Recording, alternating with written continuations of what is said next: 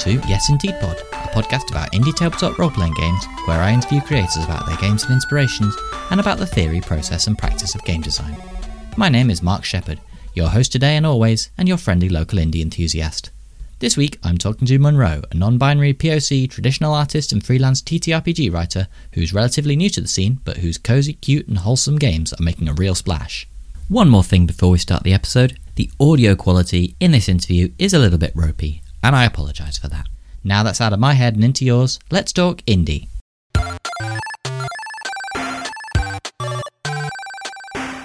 Today we're talking to Monroe. Hi there. Hello. Would you like to take a minute to introduce yourself and let us know what you do in the indie tabletop role playing game scene? Of course. I am Monroe Soto. My pronouns are they, them, or he, him, and I am a writer, game designer, and freelance artist in the tabletop community. Relatively new, so it's really cool and I enjoy it a lot. Well, we like to introduce new people. It's good to have uh, newbies on the show just as much as it's good to have the old guard, as it were. So, welcome, welcome. And um, it's great to have you in the scene because uh, having seen your stuff, I think it's really exciting. The game I'd like to talk about today is the one that I won in a giveaway. You did, that's right. Yeah, all those months ago. Yeah, which is Candied Violets. Would you like to give us a little bit of an elevator pitch about what that game is? Quite simply, it's the Great British Bake Off, but you play as cute woodland animals, and your judges are also woodland animals. Well, that's cute, you know. What could be nicer or, or more wholesome? right? You just make yourself a cup of tea, get some snacks, and bake. Bake. Bake sounds good. Mhm. Yeah. I mean, uh, it's it's it's fairly small. It's it's pretty short in terms of rules. Uh, I think that's really nice. Do you want to tell us a little bit more? We know who the characters are, but what do they look like mechanically, as it were? I mean, it's a it's kind of a loose word when we're talking about such a freeform game, but Yeah, and I kind of I designed it that way, half on purpose and half on accident. It being my first game, right. and a lot of the mechanics came from the help of my editor, Jess Pack, on Twitter. Obviously, being my first game, I didn't know what really classified, having very little prior knowledge of the basics of Dungeons and Dragons and Pathfinder, and that being my main source into tabletop. Right. Yeah. And this being obviously quite the opposite of being very short and simple and cute Yeah. which made it really easy and somewhat difficult to write. but I just like to keep it simple of, well, what are the most important things to remember when you're baking? And that is your ingredients, your time, and um, just knowing what you're doing. Yeah, having the skill to do it. And like actually a lot of that is I don't know, there's a lot to be said the, the drawing parallels there with playing role playing games in general, you know. Yeah. you're supposed to know what you're doing. Uh you're supposed to do it in a timely fashion and um you need the right ingredients to begin with. So it's kind of interesting how there's that that parallel as well. It's a very simple game in terms of mechanics, but I think it, it brings out some really nice narratives that you have here as well. Do you have any sort of not just media touchstones, but uh, other games that kind of led to to this one? Are there any are there anything out there that you think looks vaguely similar? my first panel ever was on Utopia. Right. It was a food panel, funnily enough, which is why I was on there. And we talked about obviously the cultural and the familial importance of food. And that was something that was important to me, which is another reason why I kept things so open. There are the three rounds, and you get to choose what you bake. And that was something I wanted to keep open because obviously I don't know what is culturally important to some people and what's not, or we know what's simple versus just a regular cake versus for me, which would be like tamales or something like that. So it was just, I think, more real world based than anything I've personally come across. Right. Yeah. I think it's interesting that you, you know, you mentioned the, the cultural touchstones there, but like this game doesn't necessarily give you those touchstones within the text or, or even the images. You know, there's, there's plenty of different things spread throughout it, which might make you think of different cultures. The nice thing about the way I laid out the game, even without thinking about it, is just how open to interpretation I made it. Right. Because Yeah. Like the one important rule is you really don't lose unless you set everything on fire and burn it all down. That's pretty much true of the Great British Bake Off as well. So, you know, you have made it true to form. I think it's really nice. I like how the, the judges are woodland animals as well as you. yeah, it would be odd if there were just random humans. Yeah, it, it would. now, I know at least one person who's based a game on this same set of principles, uh, which is our mutual friend Basilisk Online. Who made this game into a kobold cookery. Yeah. Yes. Oh my goodness, I, I love it. It's Which is a so really fun game, and it's but it's a lot more intense than uh, and mechanically complicated than what you've put here. And I think like Yeah. the simplicity and the kind of chillness of this game is really is really in keeping with what I think you want to get across. So you know, I, I think it's really nice. Kudos to you. Thank you.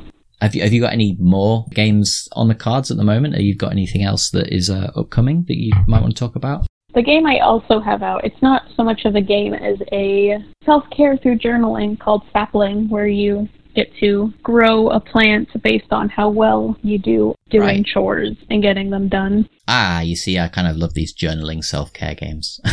Yeah. It was just something I had the idea for. I was like, hmm. Yeah, I guess that's my theme is wholesome.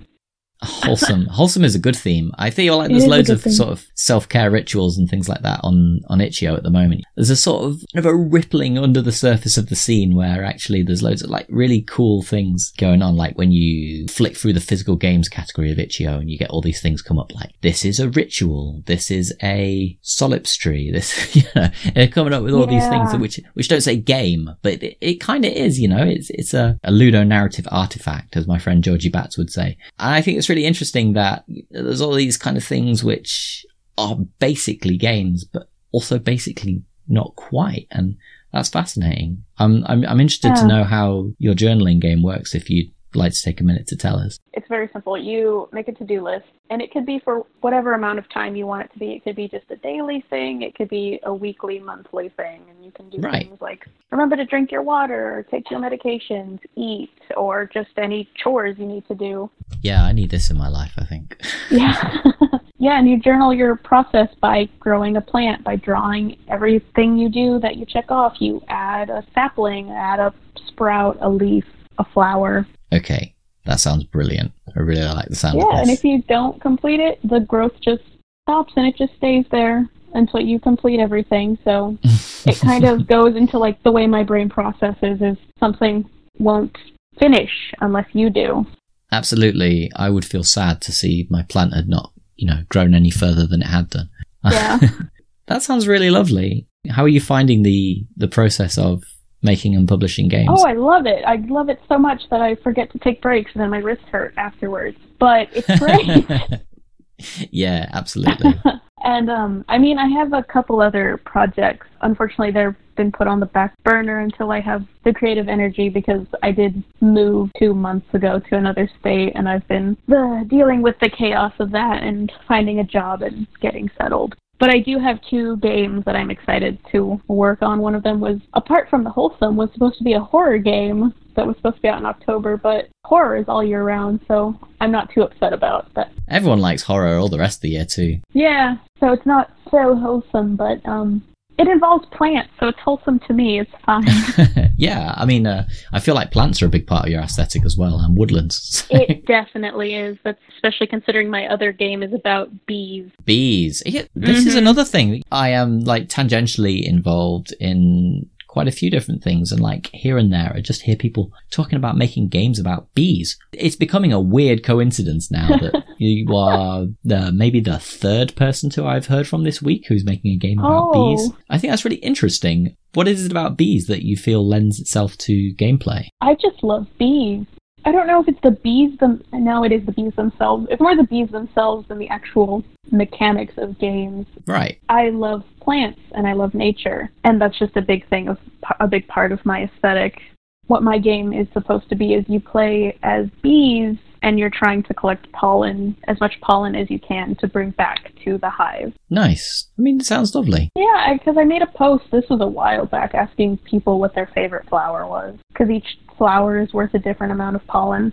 I'm still working Right. on the logistics of the mechanics exactly, but uh-huh yeah but it sounds really cool yeah, I just obviously we see all these big action games and all these big games. I just want to make things that are short. I might possibly work on larger projects in the future. we're kind of on the same page there. I really like short games. When I make my own games, they tend to be sub 10 pages, just because I think that's a nice length for something that you can pick up and play in an afternoon or an evening. I kind of like that more than having to sit down for hours at a time and try to understand how a game system works before you even get to play it with other people. I think probably other people disagree with me on this, but to me, trying to learn how to play a game is not play, so it's not fun. Mm-hmm. Yeah, that's for sure a double edged sword. And I also think for me, it's a lot of the people I'm around, family and friends, aren't really into the scene. right. So yeah. I think it's a nice way to help introduce people with shorter games, getting the general gist of what role playing Yeah. is and how. Yeah, absolutely. And I think that's part of my influence too, because not everyone can get into something that you have a big rule book that's over a hundred pages long. yeah, at the minimum, you know. Yeah. you mentioned Pathfinder earlier. I think that's a 700 page rulebook as the first edition. yeah, it is. I think it's hefty. Like the games I've enjoyed the most over the last couple of years, which is when I've sort of come out of my role playing game shell, to put it in a very flowery and sort of cliched way, are short games. I'm thinking primarily of Maria Myson, who's written a game called Archangel Dating Simulator, which is, I don't know, it's fewer than a thousand words in total, and it's spread over about 12 really nicely laid out pages. And I've just had an absolute blast playing that game. I'm definitely more into short games at the moment. I just find them a lot more fun. Yeah, and I think that's what we general we need is more options because again, not everyone has the same playing style or can have Yeah. the focus to play long, lengthy campaigns of something. So it's nice to have a little bit of extra flavor here and there, some diversity in the game lengths. Because yeah, there's several people I know who I've tried to get into games and they just don't have the attention span or don't have the interest in what we're doing to continue. yeah. And it's hard in those lengthy games sometimes to do a one shot, but those one shots being several hours long. Yeah, yeah, yeah. So I, like what you've done with Candied Violets is make a game that you can play in a cup of tea's length, you know, which is really nice. Yeah.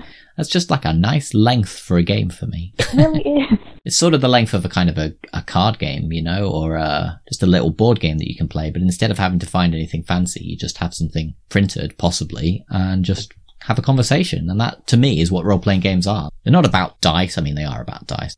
This is about a conversation between people. I think that's a thing that sometimes gets forgotten in the process of game design is that or fundamentally a role playing game should be about a conversation. Yeah. Yeah, I always like games that center that rather than centering complex, crunchy mechanics. Yeah, the current campaign S game that I'm trying to get some family into is Quest because it is more role playing based than battle or combat and I think that's something I'm usually in the mood for more as well is the role playing aspect because as much as it's fun to just hit things Yeah, yeah. sometimes you just want to relax and not be yourself and just have fun with it in a way that's not super stressful. I think you're totally on the point there, yeah. I'm hearing a lot about Quest and I'm hearing a lot that it's a nice alternative to Dungeons and Dragons and Pathfinder. To hear that it focuses more on role playing than on crunchy mechanics is kind of music to my ears, shall we say. So perhaps I'll look into it more. It's pretty nice, and the art style in the book is pretty nice. I really like it. Like everything mechanically is set in stone. Every weapon attack uses two points of damage. Everyone starts with about the same hit points, and it stays that way. So yeah, it's Right. very focused on the adventure, and the quest the quest campaign I'm doing is based on Howl's Moving Castle. Oh, well, lovely. Yeah. it just made the most sense because while magic is very important and I love fantasy and magical worlds, I don't want it to just be crunchy combat. I want it to be fun magic. I mean, that sounds like the kind of level of system that I could get to grips with. One of my favorite games uh, in the past has been Tiny Dungeon, which is really Mm, simple. yeah. That's just a 2d6 game.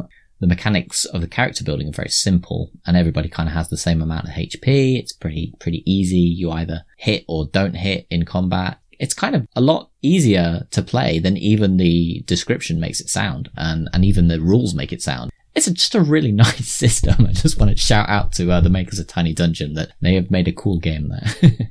I really like all of those, you know, Studio Ghibli films like Howl's Moving Castle, and somebody was talking about um, The Cat Returns earlier in terms of it being a, a kind of ideal fantasy role-playing game setting. Yeah. I love them so much, and there are some really nice anime games out there. Have you have you tried some of them. They're really wholesome. oh, I think I have a few on my wish list. I think most people's wish list has Ryuutama on it. Oh yeah, yeah, it does. and Golden Sky Stories as well is uh, is another one I hear mentioned frequently. Oh, there's a few others I saw that I can't think of their names off the top of my head. It's a really nice sort of style. Someone mentioned heroin to me. No, somebody didn't mention heroin to me. Sorry, I heard it on one shot, and it's a really nice system for that style of game as well, where the, the protagonist uh, has a lot of agency over the world that they're exploring. Uh, it's really nice. Those kind of games I'm really down with, and they feel very much like they're a match your brand. uh, like my aesthetic is in games. I definitely like Stardew Valley and Animal Crossing. If only I had a Switch. The meatiest kind of games that I've been interested in lately would be like Hades. I see all my friends streaming Hades, and it looks like so much fun, and the art is gorgeous some of my friends at the moment are playing through Spiritfarer, which is also very cute and um, kind of epically sad as well. I think that was one of the other ones I was thinking about. Thank you. I think that was another one that I have on my wish list that looks so yeah. gorgeous. I love that art yeah. style so much. There's a short hike as well, which was in the Indie Mega Bundle. It's the only computer game that I've played through to completion in about the last decade. Um, and I really enjoyed that, and that's really cute as well. Oh. So, yeah, Oh, that was a nice exploration of cute and wholesome games there, and I encourage everybody to go and check those out, but also to check out Monroe Soto's games because they are super cool. And they are a lot of fun to make, and I hope to be making more a lot soon. yeah. Aside from those other two. I yeah. have a project that my editor and I have been talking about that is based on Candied Violets. We both have life stuff going on right now, so I don't know when we'll be start working on that, but that's another fun thing. But aside from those, yeah, three projects, I don't have any ideas as of lately. Ah, uh, well, you know, stick around in the indie scene and you'll always get a dearth of ideas because other people will just make you think of things. Oh, for sure. I know I've already had a couple friends being like, I don't yeah. have the money to do this thing now, but would you like to work on it in the future when I do? And I'm just like, please, please, oh, I would so love nice. to. I'm really pleased that you have that you're working with an editor as well, that you have kind of signed on to this editor author relationship from the start. That's really interesting because I feel like a lot of indie designers maybe don't do that. And I feel like it's so important and so valid. So yeah, I mean, I didn't edit my second. I didn't edit Sapling. That was a personal thing that I just wanted to get done. Uh-huh. But yeah, of course, with needed the help with my first game, needing mechanics. But I also have several other friends who are wonderful editors that I would like to work with at some point. But for sure, I have my key people that I want to go to in times of need. it's really nice to build up those relationships because then you can call upon them when you want to produce a cool project. Oh no, it's just that speaking of people to call upon, I think that's another thing I've enjoyed. Like I didn't get onto Twitter even planning to get into tabletop really. This wasn't somewhere I expected myself to go. It just sort of happened because I followed a few cool people, and some of them followed me because I was like, "Hey, I'm starting my first D and D campaign," and I got all these thumbs up, thumbs ups, and it was oh, yeah, cool. really nice. And I've had several mutuals for a long time, and so it's just been nice to build this camaraderie with some of my yeah. closer friends and it's nice. It's really nice. I I really enjoy the people who I've worked with or am planning on working with and it's just really fun and nice to be where I am. I feel like Twitter gets a lot of bad reputation for just being a place where people go to yell at each other, but for me especially, I feel like I have this big network of people who are encouraging, happy to share their experiences and to help out and, you know, just to kind of push the envelope on indie a little bit and, and make games better for people. I really like that. And it is definitely your experience speaks the same thing to me as well. So yeah, sure. it's just nice. it's just nice. But, yeah, it's yeah. not always awful. Sometimes Twitter is nice too. And that's the take home message from today. I approve this message with that in mind, would you like to tell us where we can find you on the internet? Y'all can find me on Twitter at MonroeRow98, Ko-Fi slash MonroeRow, and MonroeRow.itch. Well, there you go. I really honestly encourage everybody to, at the very least, follow Monroe because they're a cool person and I very much like your games uh, and I will have a look for sapling later today. So thank you for telling me about that because that could make a huge difference to my life. Well, thank you for asking about it. hey, no worries. I think all that's left for me to say is uh, thank you very much for coming on Yes Indie'd Pod, and I'd love to have you back again um, in the future if you have any more cool games to tell us about. Thank you for having me. As an introvert, I actually weirdly really enjoy this part. oh well, that's good. You know, I'm pleased to hear. Yeah. It. Well, thank you very much again, and uh, yeah, goodbye for now. Thank you, and bye. Have a good rest of your evening, because yeah, it's nighttime for you.